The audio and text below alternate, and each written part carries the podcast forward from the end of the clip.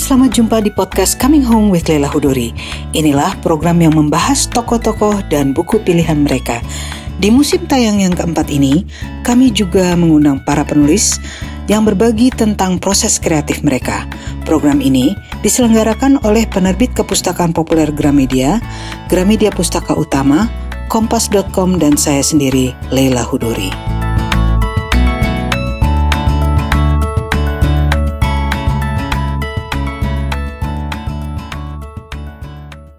Halo, apa kabar? Saya Nugumira Aji Dharma.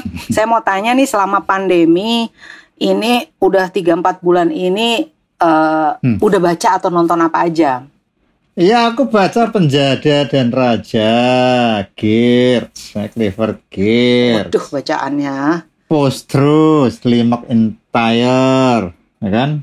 Oke. Okay. Terus, nah sesuai proyekku, Floating Brother. Floating Brother oleh Sain Rees. Aku selalu membaca belum kelar-kelar itu Palm of the Hand Story, Saisunari Kawabata. Hmm. Ya kan? Terus barusan selesai, aku tulis langsung di Kompas dua buku.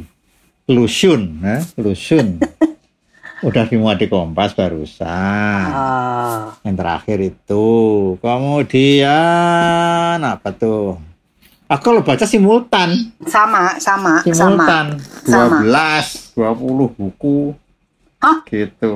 12 banyak hmm. amat. Kalau aku mah cuma tiga iya. aja, tiga Di kamar empat, di WC empat, ya.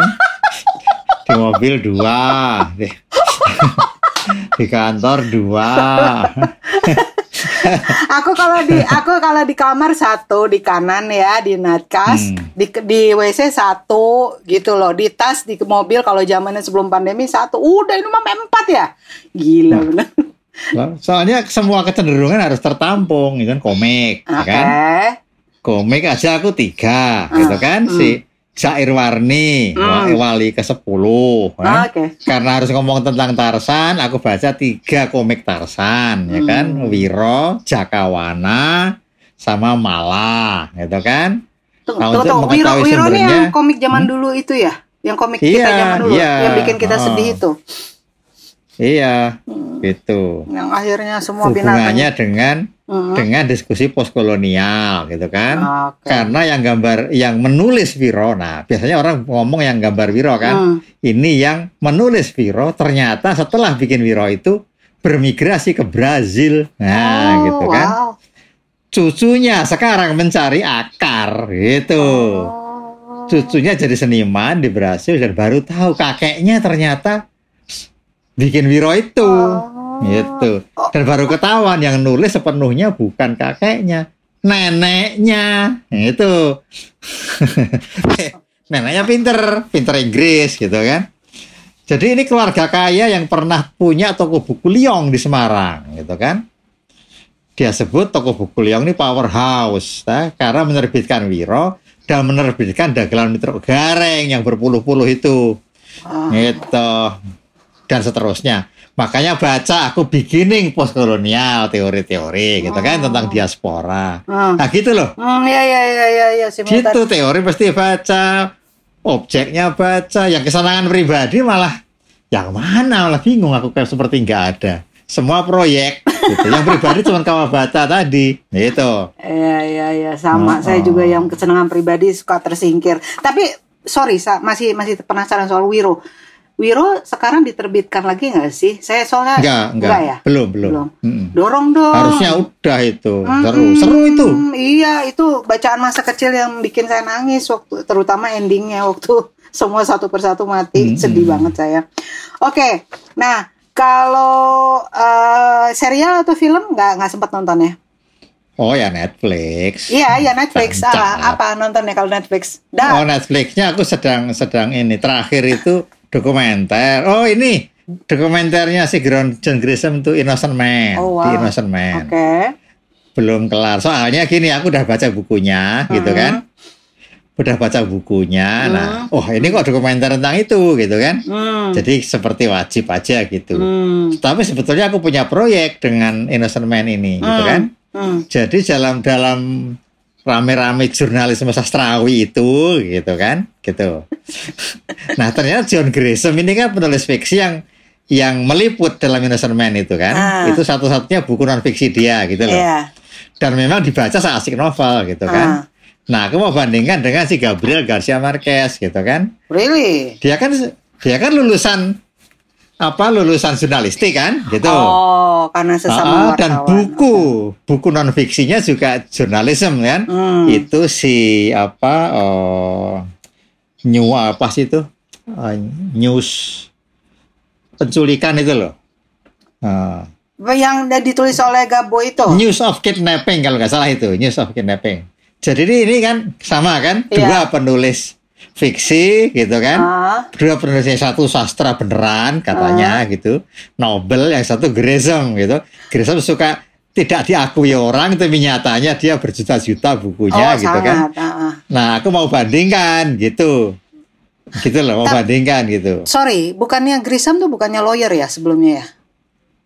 Iya, baru satu kali dia lawyer terus yang laku novelnya ya bikin novel oh, aja gitu. Oke oke oke.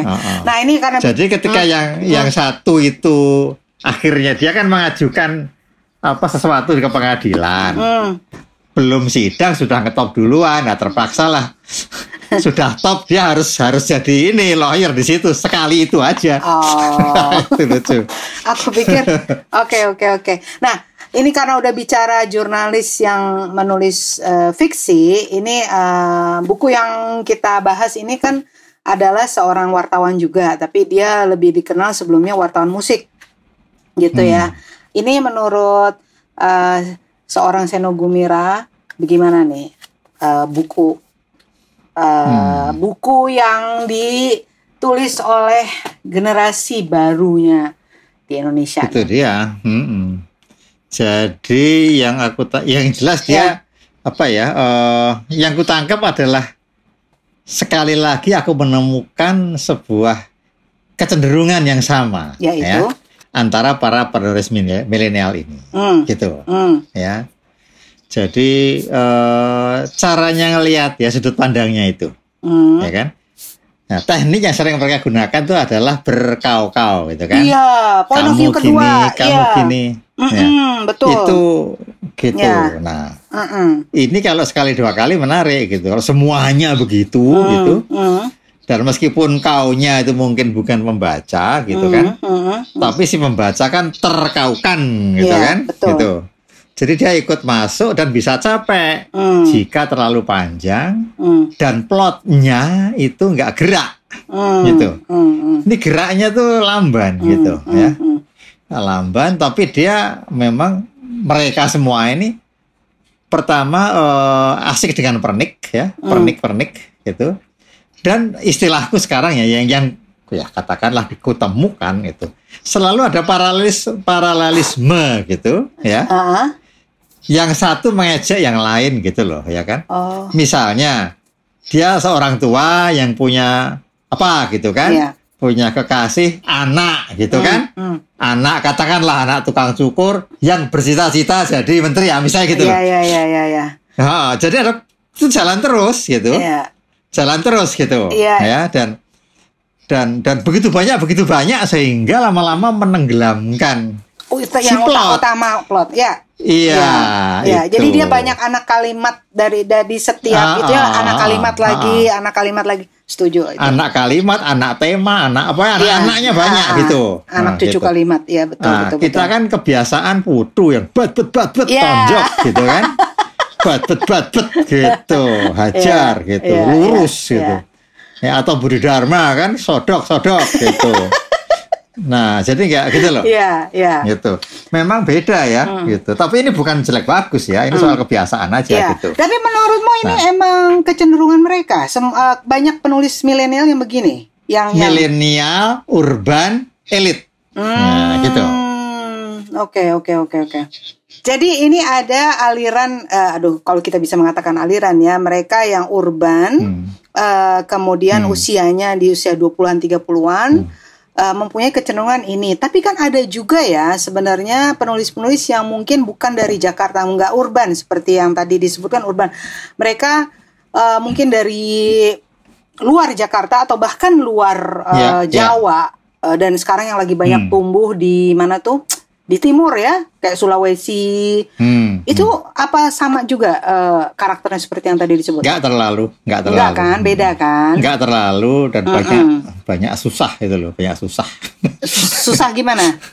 Susah gimana? Ya Faisal Odang gitu kan ya, ya, makanya, korban perkosaan trauma ini. Ya. kasihan lah serba kasihan. Ya. kenapa? Uh. karena sejarah mereka itu tidak pernah terungkap gitu hmm, ya. Hmm. Yang terungkap itu kan Jakarta melulu, Jawa melulu gitu. Yeah, yeah. Panggung nasional ini cuman Sumatera Jawa lah gitu, ya hmm. ya kan?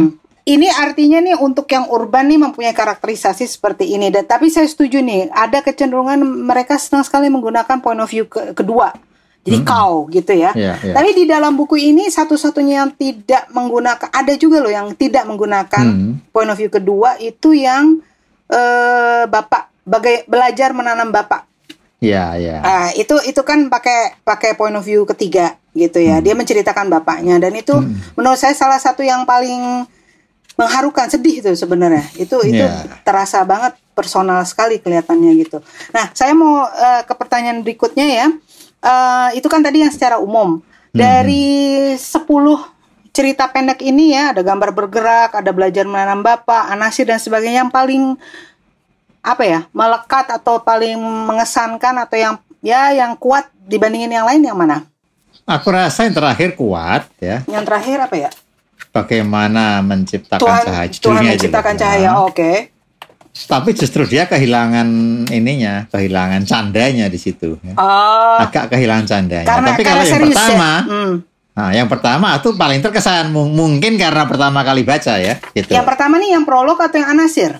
Ah, anasir. Anasir, oke, oke. Okay. Mm -hmm. Oh, yang anasir. Jadi malah. gitu. Mungkin karena terkesan masih gitu. Mm. Gitu. Cuman ya gitu dari semua ini, aku hanya bisa menikmati bahasa, mm. ya, dan main-mainnya gitu. Iya, dia banyak main-main. Tapi tidak pernah bisa masuk full plotnya gitu, mm. ya. Artinya ini ini ini pembacaan cepat ya, mm, gitu. Mm. Jadi pembacaan yang baru setengah bertanggung jawab gitu loh. Iya. Ya. Gitu. Kalau serius ya aku baca 12 kali gitu kan. Gitu. Dia tapi memang nyaris nggak ada plot loh sebenarnya sih. Itu dia. Nah, nggak ada plot ya. ya. Gitu. Padahal kita kan uh, kita apa, kita manusia tertradisikan kita tertradisikan iya, tuh iya. ceritanya iya. begini iya.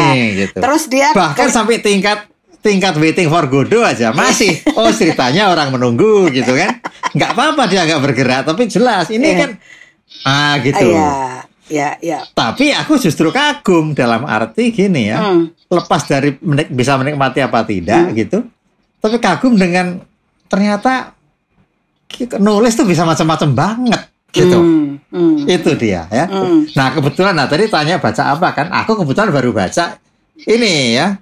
Moderato Cantabile nih Margaret oh, Duras, ini gitu kan. Uh. Ini kan novo roman gitu uh, kan. Uh. Nah, novo roman itu kan memang dia sengaja nabrak ya. Nabrak cara-cara bercerita linear kan. Yeah. Bahkan bahkan ekstrimnya kalau bisa nulis terus tanpa bercerita apa-apa gitu, mm. ya kan? Mm. Gitu. Nah, tapi aku bisa menikmati lintasan-lintasannya gitu. Lintasan teks itu ternikmati mm. tanpa perlu ada plotnya okay. gitu. Nah, yang ini aku nggak terlalu bisa nikmati gitu, ngerti oh, ya? Oke. Okay. Ya ngebandinginnya sama Margaret Duras kejem banget. Enggak, ini novel pertama kali apa gitu loh. Iya, iya, Sama-sama iya, pertama iya. lah. Tapi durasi. Cuman orang sono kan konseptual berat, iya, ya kan? Iya, Sebelum iya. nulis tuh mikirnya habis dulu. Mm. Enggak enggak main insting gitu loh, iya, gitu kan. Iya, iya, iya. gitu. Oke, okay. uh, eh, ini saya mau tanya pendapatmu tentang gambar bergerak cerpen dia yang yeah. uh, judulnya gambar bergerak. Uh, karena saya terkesan dengan dengan cerpennya itu. Ya, ya aku seneng karena permainan medianya itu ya, ya. gitu. Jadi ada kesadaran media gitu loh. Iya. Ini orang yang nggak ngerti film ya lewat. Ya agak kasihan. lewat. Agak kasihan ya. gitu. Ini karena dia kritikus, jadi ini ini ini cerpen berkesadaran lah gitu loh. Iya. Ya? Iya. Berkesadaran dia uh, istilahnya intelektualistis ya, iya. gitu ya. Saya sendiri mau nggak mau ingat film Eternal Sunshine of Spotless Mind gitu karena kan dia hmm. menggunakan konsep menghilangkan menghapus ingatan ya kan jadi ada dua tokoh hmm. uh, suami istri uh, ingatannya dihapus gitu yeah. ya tentang mereka dan ini kan di dalam film Eternal Sunshine of Spotless Mind kan itu dua orang pacaran yeah. Kate Winslet sama Jim Carrey juga saling menghapus uh, ingatan mereka ketika mereka masih yeah, yeah, pacaran. Yeah. Jadi uh, konsep itu uh, membuat saya ingat cerita ini, mes, uh, film ini meskipun kalau di sini lebih pemerintah ya yang melakukan penghapusan pikiran itu gitu loh. Saya hmm. senang karena ya tentu ini dia dia semuanya kan antah berantah ya, dia nggak bikin ini iya, Indonesia yeah, yeah. atau apa, tapi I really like that. Dan kalau saya yang favorit yang kedua belajar menanam bapak itu karena buat saya penulisannya uh, ya realis, simple, hmm. ya kan, uh, benar-benar tentang hmm. seorang bapak yang pecundang gitu loh, yang yang yeah, yeah. sedih banget saya membaca ini. Oke, okay, nah uh, ini sebenarnya pertanyaan berikut saya ini soal point of view kedua ya. Saya hmm. juga memang nggak, saya nggak favorit sama buku-buku novel-novel hmm. atau cerita hmm. pendek yang menggunakan point of view kedua. Kau begini, kau begitu gitu ya Uh, menurutmu kenapa sih penulis sekarang memang banyak dan bukan yang milenial aja loh, bahkan yang uh, yang udah established pun juga banyak loh yang suka menggunakan point of view kedua kau gitu dan saya nggak suka karena merasa didikte aja gitu ya. Tapi hmm, kenapa hmm. penulis Indonesia banyak loh yang suka menggunakan itu? Kira itu wacananya ya. Wacana. Yang mereka baca juga gitu kali. Oh gitu. Ya, tahu tuh. Uh, really? Jadi kan itu itu berpengaruh kan? Uh. Ya kayak ada Sapardi ada Gunawan gitu loh. Yeah, itu kan yeah, yeah, yeah. meskipun sasanya beda tapi kan sama ininya, dunianya kan? Oh, gitu ya. Gitu loh. Iya. Terus misalnya ngomong sosial politik gitu kan. Hmm. Yang hidup di 66 ke atas gitu, hmm. 66 sampai sampai 80 lah. Ya hmm. Ya pasti kritik sosial seperti itu semuanya, hmm. ya kan? Yeah, gitu. Yeah, yeah. Aku rasa kita terkungkung wacana itu gitu loh bahkan sampai ke tingkat putu pun Danarto pun meskipun surrealis tetap aja gitu. Kayak miskin urusannya gitu kan? Hmm. gitu tetap gitu. Aku rasa ada. Nah ini yang dunia mereka memang aku kau gitu ya. Hmm. aku rasa karena hubungan personal lebih mere lebih mereka buru dan hargai ya hmm. gitu jadi kolektivisme itu betul-betul udah hilang. Kolektivisme tradisional ya gitu loh. Hmm dan mereka bisa menikmati sekarang hubungan berdua gitu loh ngerti nggak itu iya kalau dulu kan jangankan yang yang itu gitu ya yang yang yang biasa saja gitu ya susah kan hmm. mesti apel hmm. lah apel itu kan ada bapak ibunya nggak bisa apa-apa Hah? Iya kan? Iya, iya. Gak bisa apa-apa gitu loh. Iya, iya, iya, iya. Pulang jam 10, mall nggak ada, kafe nggak ada, gitu kan? Hmm.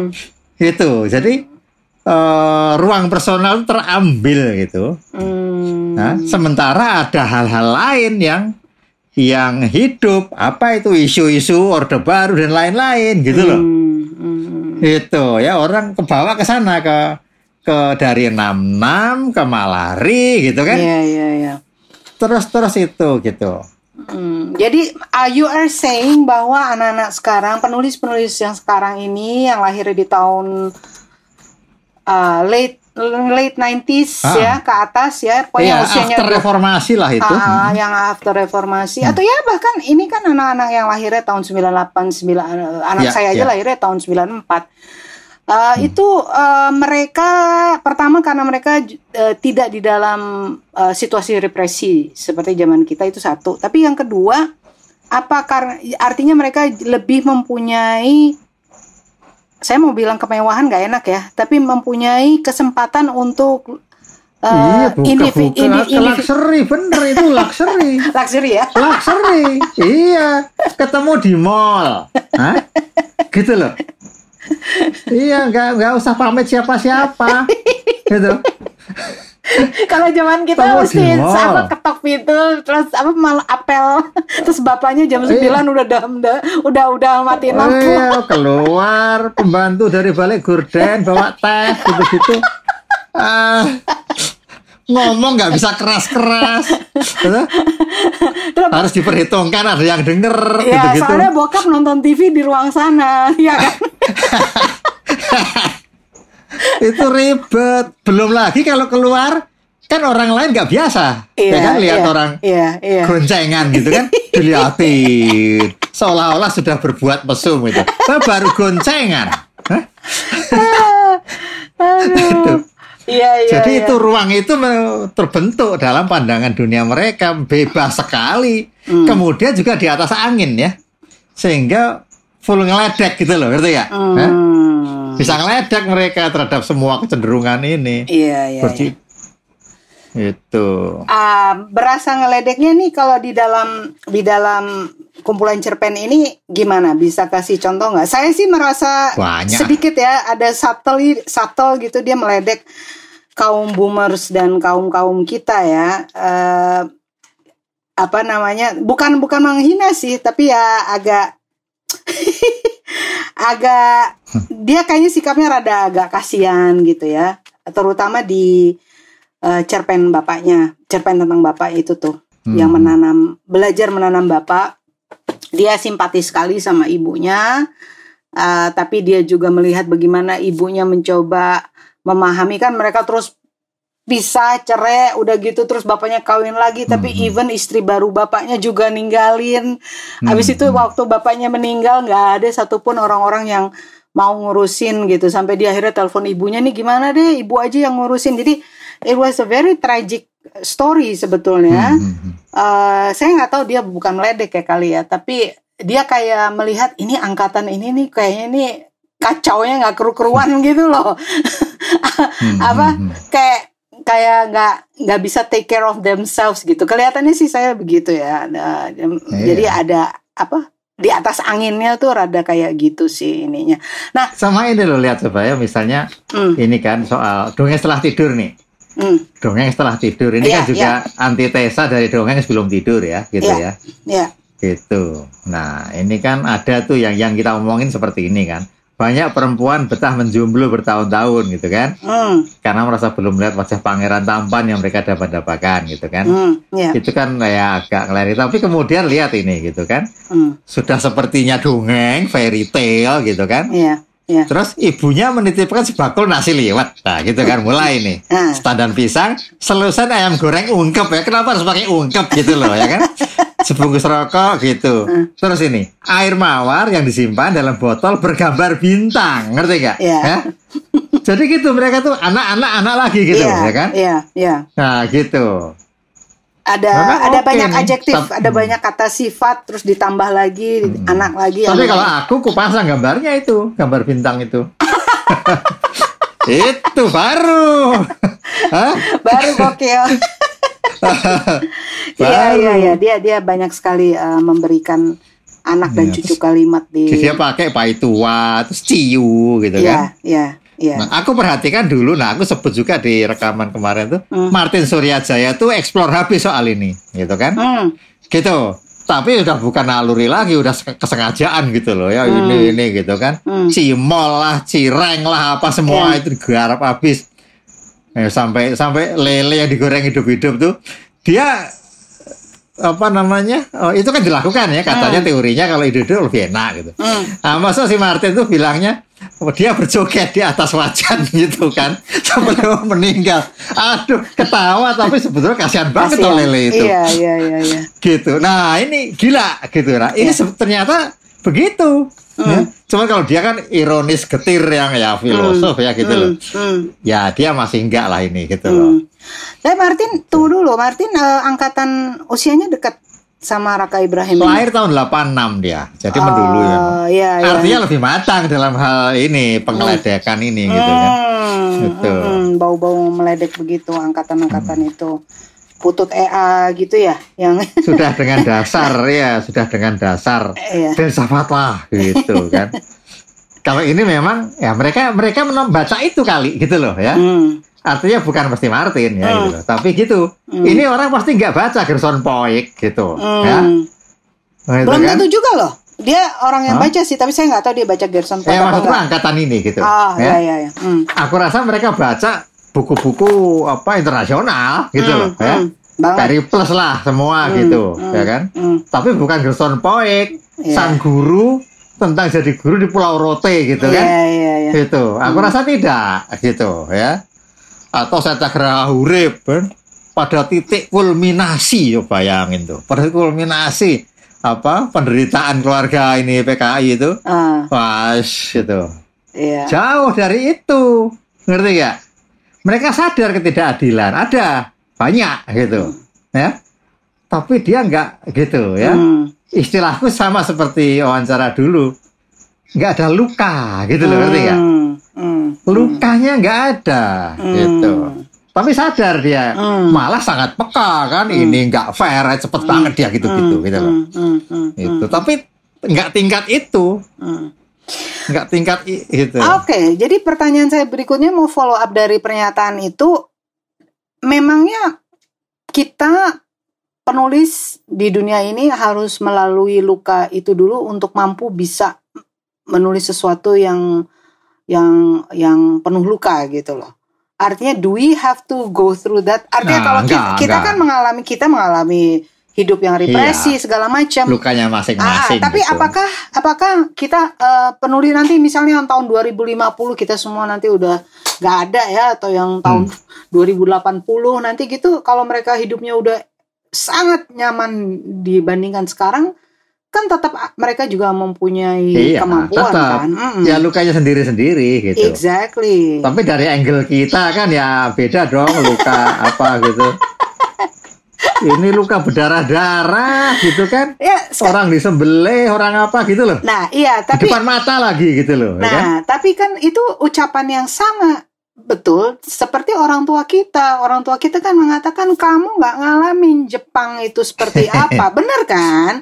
Pastilah. Iya. Orang tua saya ngomongnya selalu begitu dan selalu yang disebut Jepang terus gitu. Meskipun Belanda lebih lama di sini, dia selalu mengatakan kamu nggak ngalamin waktu Jepang itu kita tuh makan nasinya itu berasnya tuh banyak yeah. batu gitu atau nanti cerita Baju banyak kutunya katanya nah, apa tuh nah, terus udah gitu Dan kutu itu masuk ke mana-mana nah, tahu terus aja udah tuh. gitu bercerita bagaimana mereka uh, nenek saya karena nggak mau nyanyi Kimigai apa apa pokoknya hmm. itu loh um, ya.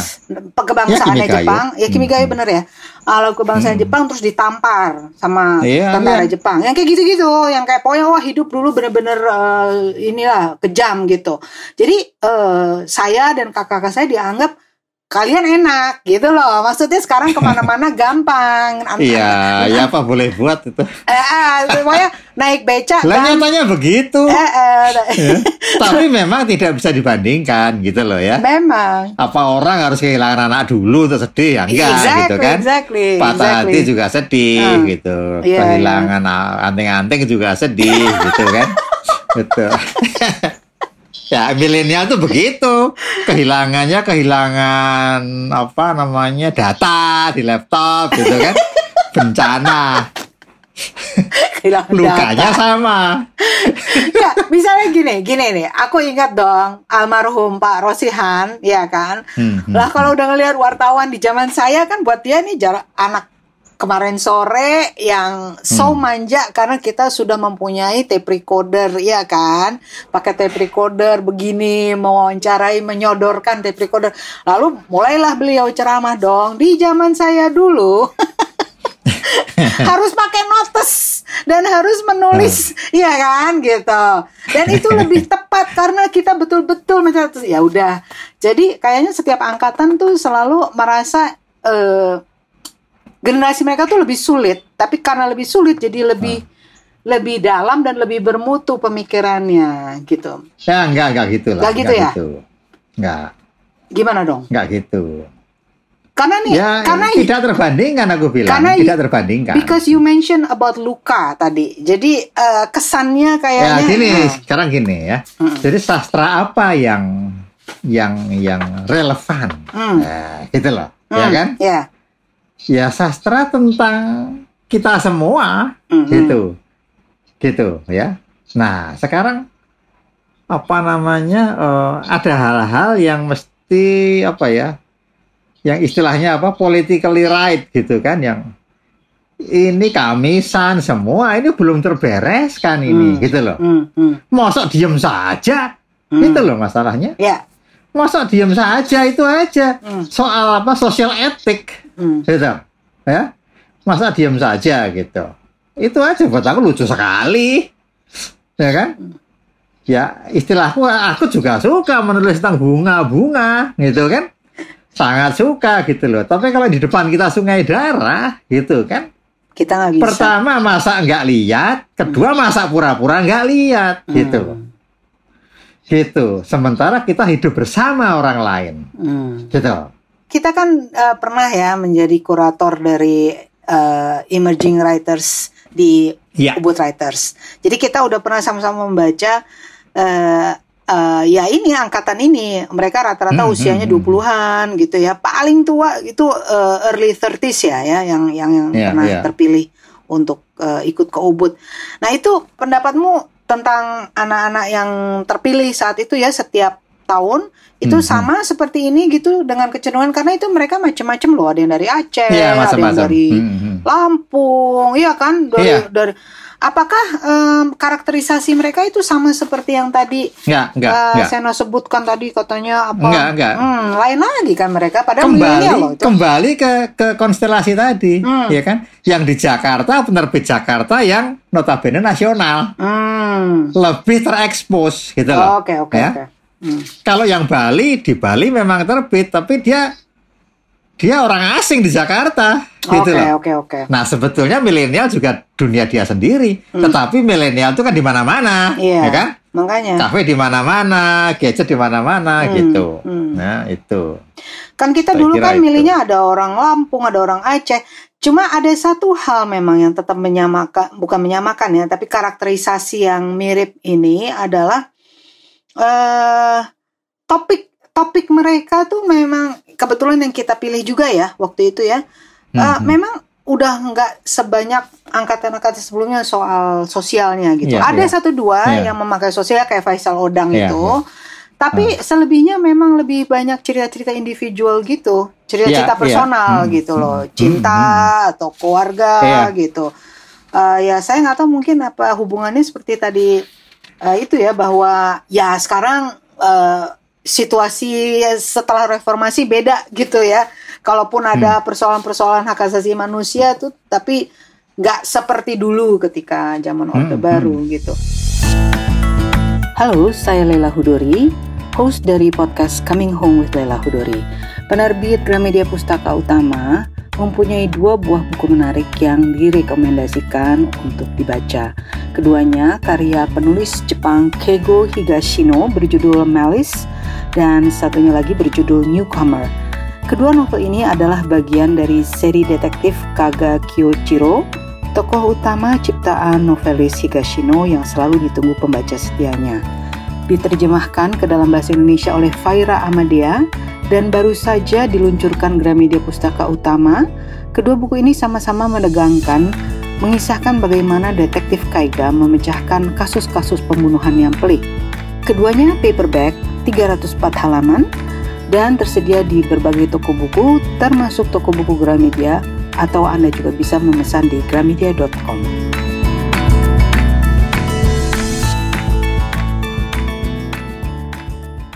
Oke, ini kita jadi udah ngomongin kelemahan mereka ya, kelemahan hmm, penulis hmm, angkatan hmm. ini. Tapi kalau keistimewaannya apa? Biar biar Taste, bagaimana? Ya, selera selera ya. Wow, wow. Bahasa Indonesianya lebih bagus. Ini ya kan? ini ini kita kita nanti contoh soalnya ke Raka Ibrahim karena kita ngomongin buku ini ya. Aha, Tapi iya, ini iya, juga iya. kita anggap seperti juga penulis-penulis yang angkatan ini ya. Jadi mereka hmm, seleranya hmm. bagus dan bahasa Indonesianya lebih bagus ya. Eh jelas ya, jelas itu. Hmm. Lebih bagus selera dan dan mereka pengetahuan lebih cepat ya karena apa internet semua itu lebih cepat hmm. dapatnya gitu jadi jadi lebih cepat cerdas lebih gitu, cerdas ya. menurut saya lebih cerdas lebih cepat memang. cerdas ya hmm. semua juga cerdas lah gitu ya kan. tapi dia lebih Cuma, duluan knowledge-nya banyak gitu loh yeah. apa uh, maksudku datanya lebih banyak gitu ya hmm. kalau penulis dulu itu kan bakat tidak kalah gitu yeah, kan. Yeah. Selera tidak kalah, tapi knowledge-nya ya dunia mereka aja. Yeah. Yang mistake ya mistake aja gitu kan, nggak nggak lepas dari itu gitu, ya kan? Iya iya iya. iya. Gitu. Ini kan langsung mereka bisa browsing loncat sana sini gitu, ya kan? Hmm. Hmm. Itu kan beda. Hmm. HP aja info melulu gitu. Hmm. Hmm. Dulu kan nelpon aja pinjem di rumah orang. Hah? Beda. Ya iya, kan? iya dulu kita punya. Maka yang sering ke kuburan, gitu kan? gitu. Iya, ya, zaman dulu kuburan itu tempat yang yang cukup fashionable ya gitu loh, ya. Jadi tidak usah jadi kuno dan dan kolot hmm, gitu loh hmm, hmm. untuk ke kuburan itu. Tapi ya karena senang-senang aja di situ gitu loh. Hmm. Itu ya menikmati ini itu gitu. Kalau selera tadi nah. maksudnya apa ya? Selera di artinya taste lah. Bandingannya gini. Ini ini dengan segala hormat ya. Hmm. Segala hormat. Bandingannya novel-novel tahun 60 lah. Hmm. Gimana tuh? Kamu nggak tahu? Ya Hah? tahu, tapi kan bukan saya yang harus mengucapkan. Maksudnya, iya. harus dirimu. ya. Gak enak gue soalnya. 60. Bibi ini, bibi itu, gitu oh, kan? Oh, gitu ya. Gitu, itu makanya aku bilang dengan segala hormat, gitu loh, ya kan? Jadi kisah cinta majikan dengan pembantunya oh. gitu itu tidak lebih rendah yeah. dengan kisah cinta anak majikan dengan anak majikan yang lain ya, yeah. tidak lebih rendah gitu yeah, yeah, ya kan yeah tapi itu kan sangat bau apa gitu loh. Hmm. Hah? Hah? Ya. Iya, itu dunia apa gedek, tahu gedek, dunia kutang, kain gitu. Kata kutang Hah? aja udah gak dipakai lagi ya sama iya. anak sekarang. Terus gambarnya semua satu. Satu ilustrator kan? Iya. Delsi Samsumar, ya kan? ya? Kalau dia yang sangat mengeksploitasi tubuh. Iya. Ya. Iya meskipun dalam pengertian ini ya gambarnya sendiri artistik gitu ya, yeah, tapi yeah. dia tonjolkan itu gitu. Itu sama semua. Jadi apa uh, ya bukan taste ya, ya gimana? Seleranya itu lebih agak kurang mesum gitu ya hmm. dibanding dulu hmm. ya. Jadi sekarang itu orang berhubungan dengan pola pergaulan ya lebih gaya sebuah pergaulan hmm. included love ya hmm. ya meskipun bukan unconditional love ah, bukan hmm. itu gitu kan hmm. bukan gitu ya love itu part of the fashion gitu loh hmm. ya dan selalu ada setting ya setting ini sudah mulai dengan yang minta raga ya kan hmm. settingnya tempat-tempat urban cuma zaman Yan Mintaraga tempatnya belum ada dia gambar dulu gitu kan hmm, hmm. gitu sekarang ada semua tempat itu hmm. gitu kan hmm, hmm. Waduh, minus pizza apa semua itu sudah siap mau beli. Dulu tahu nggak kalau beli jin, ya beli sneaker harus di mana? Blok M. Tidak ada yang jual. Oh, bukan Blok M. Kita ya? harus beli di pasar kembang bekas turis, oh, gitu kan? Gitu. Supaya tidak penyakitan itu di apa direbus dengan air campur alkohol. Astagfirullah. bayangin nggak bergaya aja susah gitu hmm, hmm. Oh, bayangin hmm. ya kan gitu kalau mau lebih murah bikin ke tukang jahit tukang jahit taunya modal apa nggak karu-karuan gitu Hah? Gitu beda hmm. gitu kita pakai baju asli Levi's sudah superstar di kelas gitu nah Adidas. Itu. Dulu kan pertama ah, pakai Adidas nah, tuh kayaknya. Dulu ya dengan segala hormat perhatikan zaman angkatan Muting Gubus ya gitu kan. Hmm ya kan? Hmm. Itu seks seks gitu. iya. Jadi kalau mau sama dia itu bukan mau jadikan dia pacar, bukan. Mau tidur selalu. Oh gitu ya. Beda. Hmm. Itu beda hmm. gitu. Di antara itu ada cinta gitu. Tapi urusannya selalu mau tidur sama dia, mau tidur sama dia gitu. Hmm. Ya. Hmm. Kirjo Mulyo itu penyair, sempat bikin dua novel, dua-duanya tentang trafficking, bayangin tahun 60 trafficking gitu kan, gitu. Hmm. Ya, artinya kan itu di ini di di roman populer itu, hmm. nah, perhatikan bedanya dengan munculnya Marga T ya hmm. dan Asa Disergar hilang seks ini. Iya, ya? betul. Ada betul. perkosaan, ada hamil dulu ada, tapi nggak seks for seks gitu, nggak, nggak pernah cerita soal merayu, soal apa oh, gitu. Itu, Bibirnya uh, gimana? Ketika Margate muncul itu kemudian menjadi apa ya?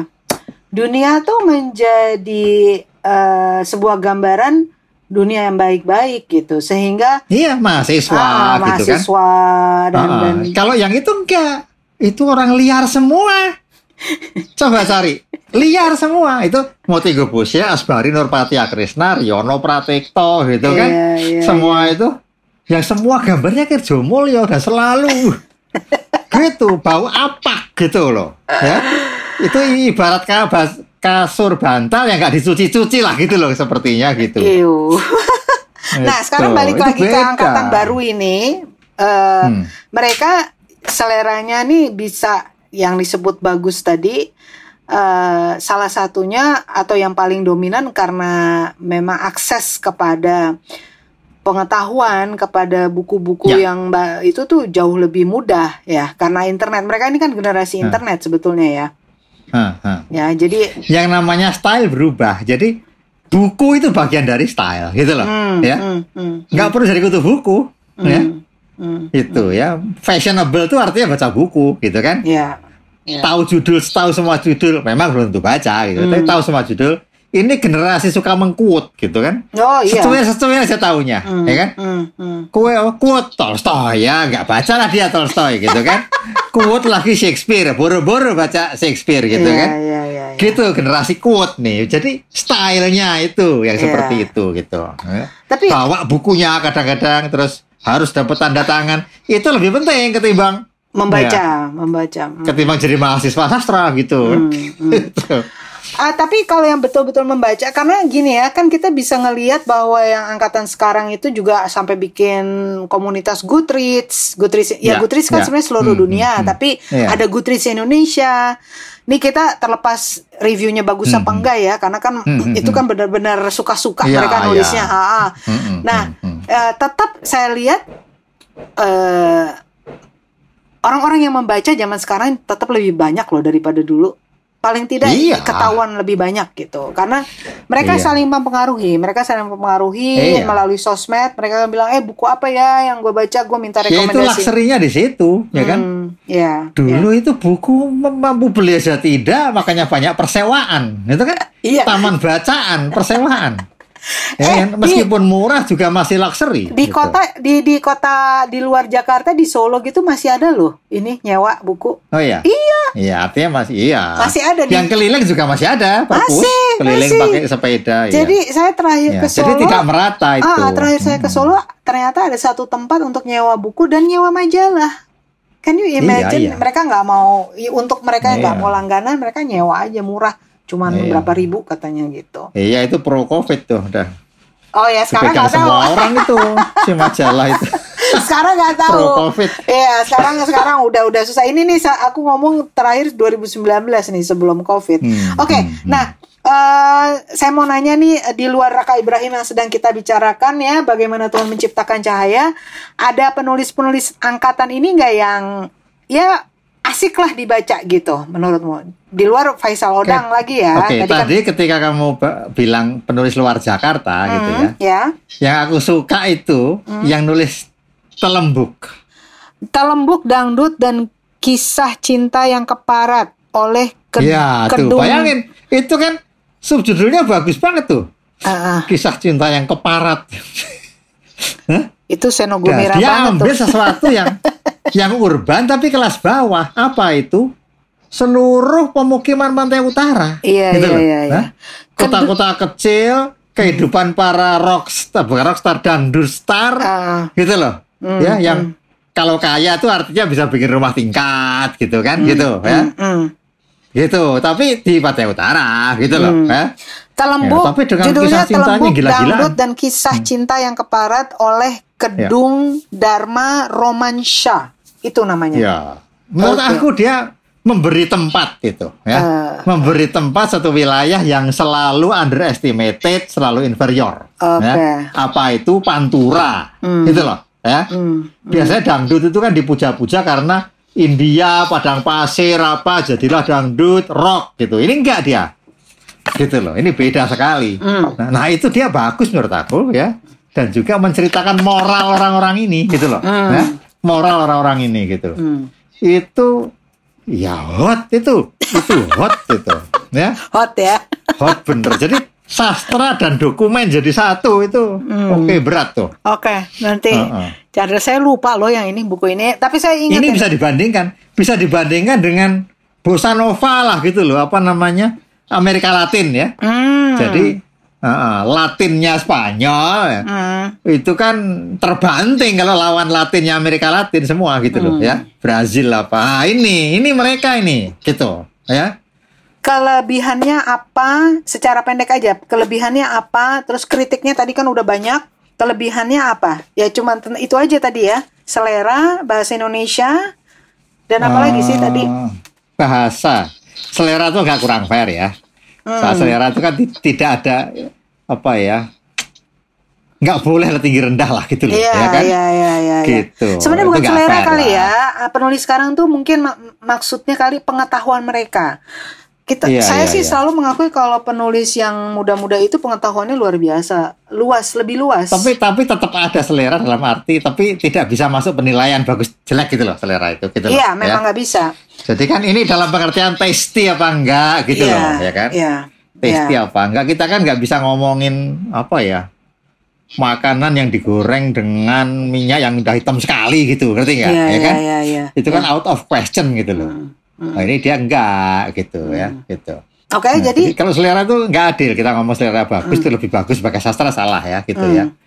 Menurut saya itu dunia motogebusa dulu juga bisa digali Kirso Mulyo nulis hmm. misalnya. Hmm. Hmm. Ya enggak akan jelek gitu hmm. loh ya, enggak yeah. akan jelek gitu hmm. loh. Ya hmm. itu. Cuma nih tapi itu kan tidak ada manusia betul-betul netral kan itu loh. Hmm. Ya kan tidak mungkin jadi netral gitu. Selalu ada terbentuk gitu. Hmm. Jadi kalau aku bilang selera, cocok dengan aku tidak berarti dia lebih baik dari aku. Tidak cocok itu yang paling hmm. penting itu. Ya, ya, ya gitu. ya. Nah, ya. kalau selera itu kan yang kita artikan tuh biasanya oh ini ini bagus tapi it's not my cup of tea. Artinya ini bukan yang gua bukan ini mungkin kelas bawah apa enggak gitu loh. Ngerti enggak vulgar apa enggak? Nah vulgar. mereka tidak vulgar gitu. Ah, ya kan? ya, ya, ya, tidak ya. vulgar. Ya paling goblok-gobloknya dibanding novel porno aja lah gitu kan. Yang sekarang udah tidak ada kayaknya ya udah tidak ada gitu. Ya karena udah orang sudah ter, terlayani dengan yang ini gitu. Seleranya bagus hmm. gitu. Tapi sudut pandangnya tapi dia, ya itu. sudut pandang dia nih Rakab Ibrahim nih. Nah, hmm. sehingga dia tidak perlu melakukan dramatisasi gitu hmm. kan. Hmm. Tidak perlu melakukan apa uh, alur-alur yang yang yang yang bereskalasi gitu kan. hmm. kan gitu nggak perlu yang dramatik itu gitu. sudah hmm. uh, ya sudah menjadi ya sudah menjadi sesuatu yang yang kuat gitu. Hmm. Ya. Hmm. Cuma yang tidak terbiasa dengan non drama ya memang ya jadi iya, gitu. Ya. Mana ya. ini klimaksnya? Ini gitu, kan? nggak ke mana-mana ini. Terus terus gimana ceritanya gitu kan? Iya iya iya. Ya. Gitu. Ya. Ada satu hal yang saya selalu ingin tanya juga ya.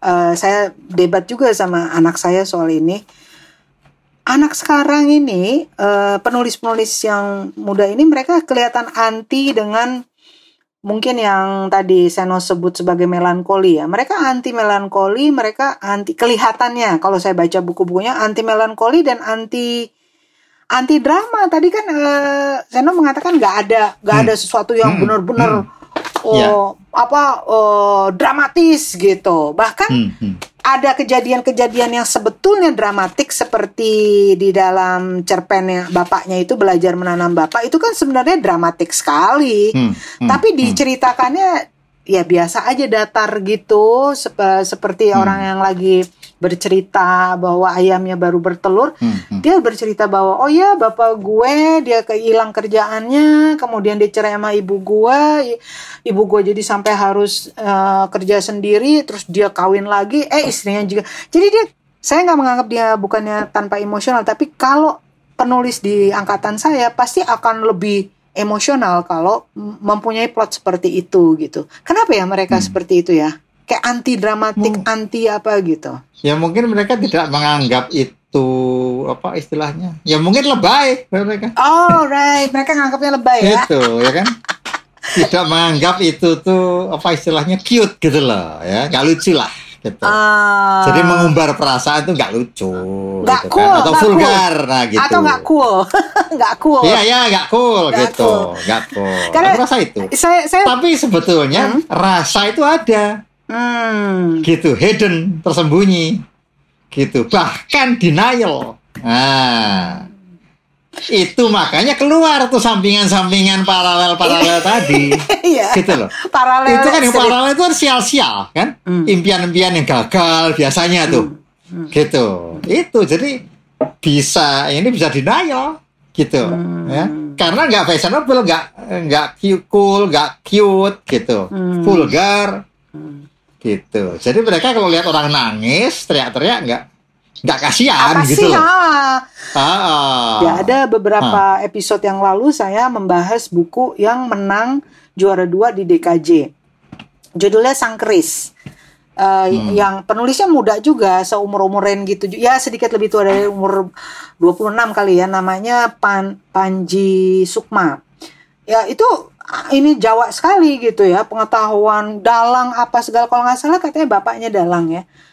Eh, tapi ya seperti ini gini. Jadi di restrain sekali ininya emosinya tuh di restrain sekali. Dan dan dan tokoh Iya. utamanya kan keris jadi si keris itu Hmm. ngomong sama kita gitu loh. Dan si keris itu tadinya dimiliki oleh pangeran ini terus nanti di ini terus nanti di tangannya Mataram di tangan apa sampai ke abad 21 jadi kerisnya itu berpindah tangan da- melalui berapa abad? Menurut saya itu keren banget. No, uh, novel itu keren banget. Tipis ya. Tapi ya itu. Hmm. every time saya udah merasa emosional terus dia cut dia cut. Ngeri ya? Jadi dia dia Hmm, kayak hmm, hmm. dia kayak sengaja uh, tidak ingin kita terlalu terlalu bucin itu.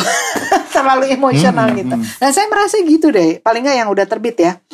Uh, mereka nggak mau apa ya nggak mau kelihatan I don't know. Mungkin uh, sentimental, nggak mau sentimental. nggak mau sentimental nggak mau melankolik gitu kayaknya ya.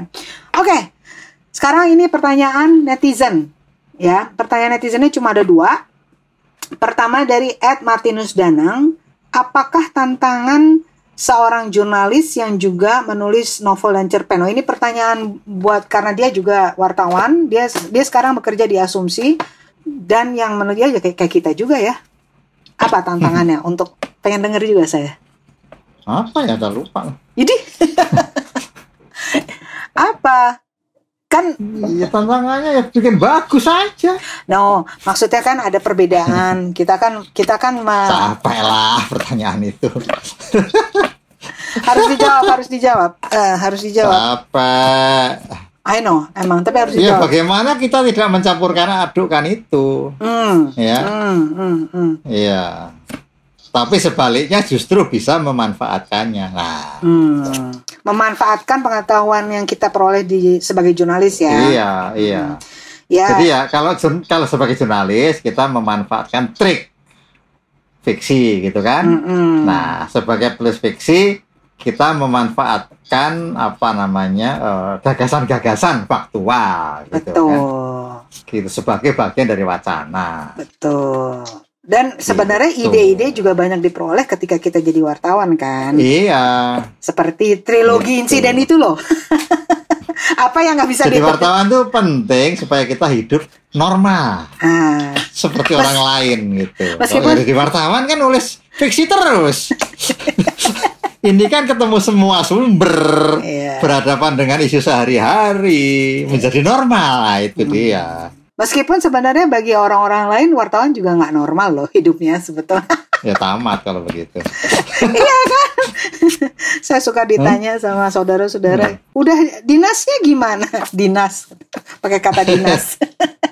Oke, pertanyaan netizen kedua dari Ed Fahmi Nurul F. Bagaimana sih kita menemukan pembaca untuk karya kita? Ini saya eh, mencoba mengartikan pertanyaan ini. eh, how do we know eh, segmennya pembaca kita gitu loh? Ya kalau kita ingin mencari, menemui gitu kan Hmm, eh, jenis pembaca tertentu hmm, gitu, hmm. ya kita harus mengenal cara mereka membaca Hmm. Kalau atau lebih tepatnya wacana mereka gitu. gitu ya. Tapi kan when you write, when you write nggak terlalu mikirin segmen pembacamu Enggak, kan. Pokoknya enggak, tapi what- kan ada bayangan, ada bayangan. ada bayangan ya. Ah, ah. Soalnya kalau saya misalnya, Ah, misalnya gimana? kalau aku nulis Munir gitu kan, Ya. gitu. oh. Ya itu bayanganku beda dengan kalau nulis tentang patah hati gitu kan, gitu. Tapi suka terkejut nggak ketika udah dijual bukunya, terus ternyata yang membaca bukan seperti yang dibayangkan. Suka terkejut Ya, memang. Iya kan? Kita kan Ya, ngebayanginnya kalau bukan terkejut ya ya ter- lebih terpesona gitu ter ter apa namanya takjub bah takjub, takjub gitu, ya. Karena Nah, misalnya, misalnya trilogi insiden itu kan yang baca bagian jazz dia nggak sudi baca yang parfum gitu loh hmm. dan dia nggak nyambung bagian insiden gitu okay. dan sebaliknya yang baca insiden ah males banget masuk jazz itu gitu okay, kan okay, okay. gitu apalagi soal parfum apaan nih apaan gitu tuh? jadi bisa tiga gitu tiga pembaca yang sangat berbeda dan tidak bertemu. Hmm. Jadi aku pernah diwawancarai oleh radio jazz ya, hmm. radio jazz waktu itu ARH gitu. Hmm. Itu dia berterus terang, saya hanya baca bagian jazz doang. eh kok bisa gitu, gitu kan? Hmm. Gitu. Dia nggak baca, dia hanya bagian jazz saja. Hmm. Gitu. Karena ngomongin musik jazz setelah itu. Hmm. Bayangin. Hmm. Gitu. Hmm. Dan itu zaman reformasi nggak peka sama sekali dengan insiden itu. gitu. Dia kan ada satu yang terinspirasi silat ya, pendekar dari bulan. Menurut lu kamu gimana? Baca nggak yang pendekar dari bulan? Baca. Ah, what, baca. Do, what do you think? Ini kan anak... Ya sayangnya, uh. sayangnya dia bercanda saja gitu loh. Ya, memang, memang dia bergurau di situ. itulah uh. milenial gitu loh. Uh, kan? iya, iya. Dicandain silat ini gitu. Iya. Loh. Padahal aku sebut di rekaman itu ya gitu hmm, loh. Hmm, hmm. Ini sudah asik tiga pendekar yang kepayahan yeah, gitu kan. Yeah, iya. Bertarung yeah. terus sampai oh, berapa hari uh, gitu. Yeah, yeah, itu yeah. kan kalau silat wah itu luar biasa menariknya. Yeah. Tapi kan dia patahkan, ya kan? Dia patahkan dia jadi ngapain Dia make fun. Dia make fun. Nah, uh. Jadi sayang gitu loh. Hmm. Meskipun ya sah saja komedi, hmm. namanya komedi gitu kan yeah. sah gitu. Yeah, yeah, yeah. Itu sayang sekali. Iya. Yeah. Halo, masih bersama saya Leila Hudori. Ada dua buah buku baru rekomendasi penerbit Kepustakaan Populer Gramedia, yaitu dua karya YB Mangunwijaya atau yang kita kenal dengan panggilan akrab Romo Mangun. Pertama adalah Rumah Bambu, kumpulan cerpen Romo Mangun yang pertama dan juga yang terakhir.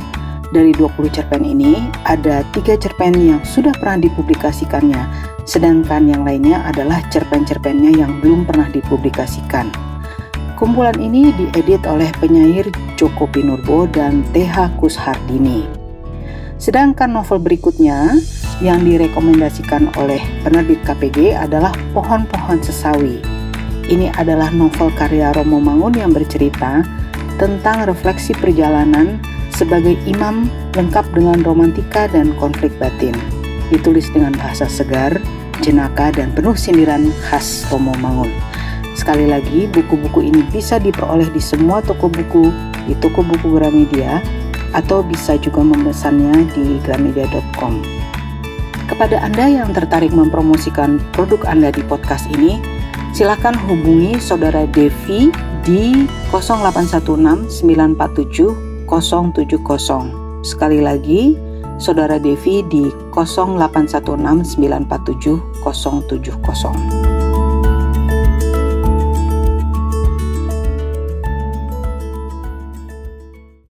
Samudra kabut.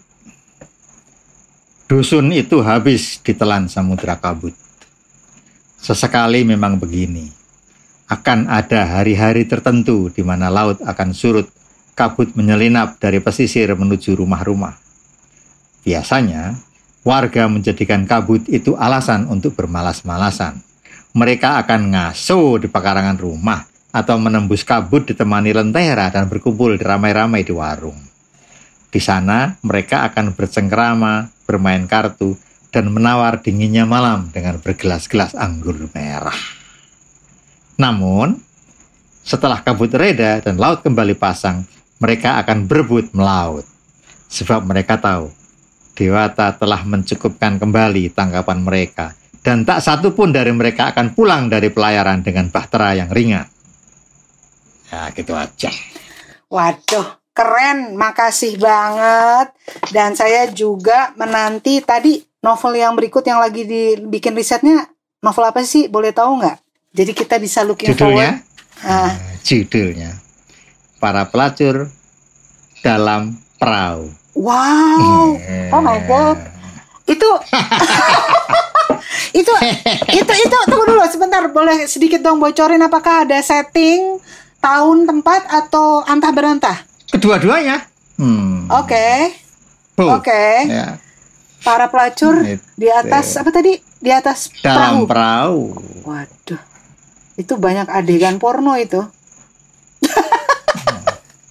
loh itu modalnya saja ini loh. Mana-mana coba. Tapi nggak ada adegan seks. Kubayangkan banyak, tapi ternyata jadi nggak ada gitu ya. Mana lihat? Modalnya saja ini. The Complete Kama Sutra.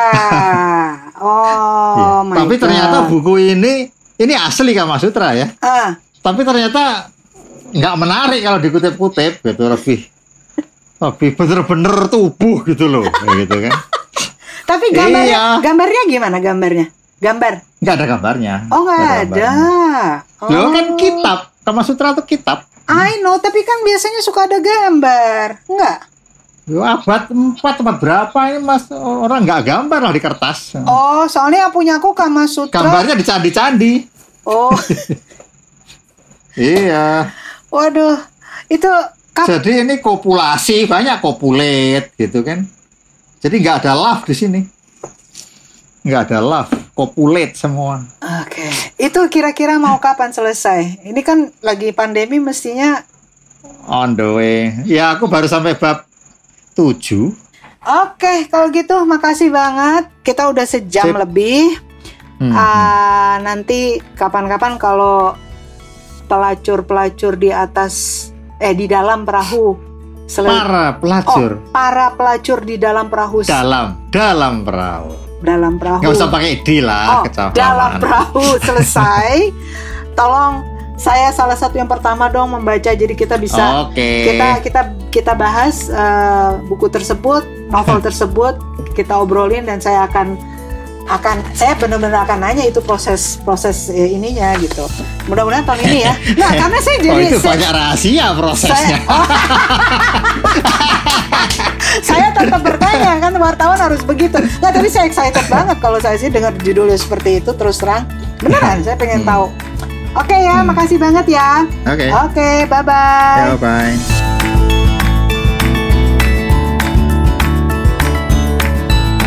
Terima kasih sudah mampir mendengarkan diskusi podcast kami.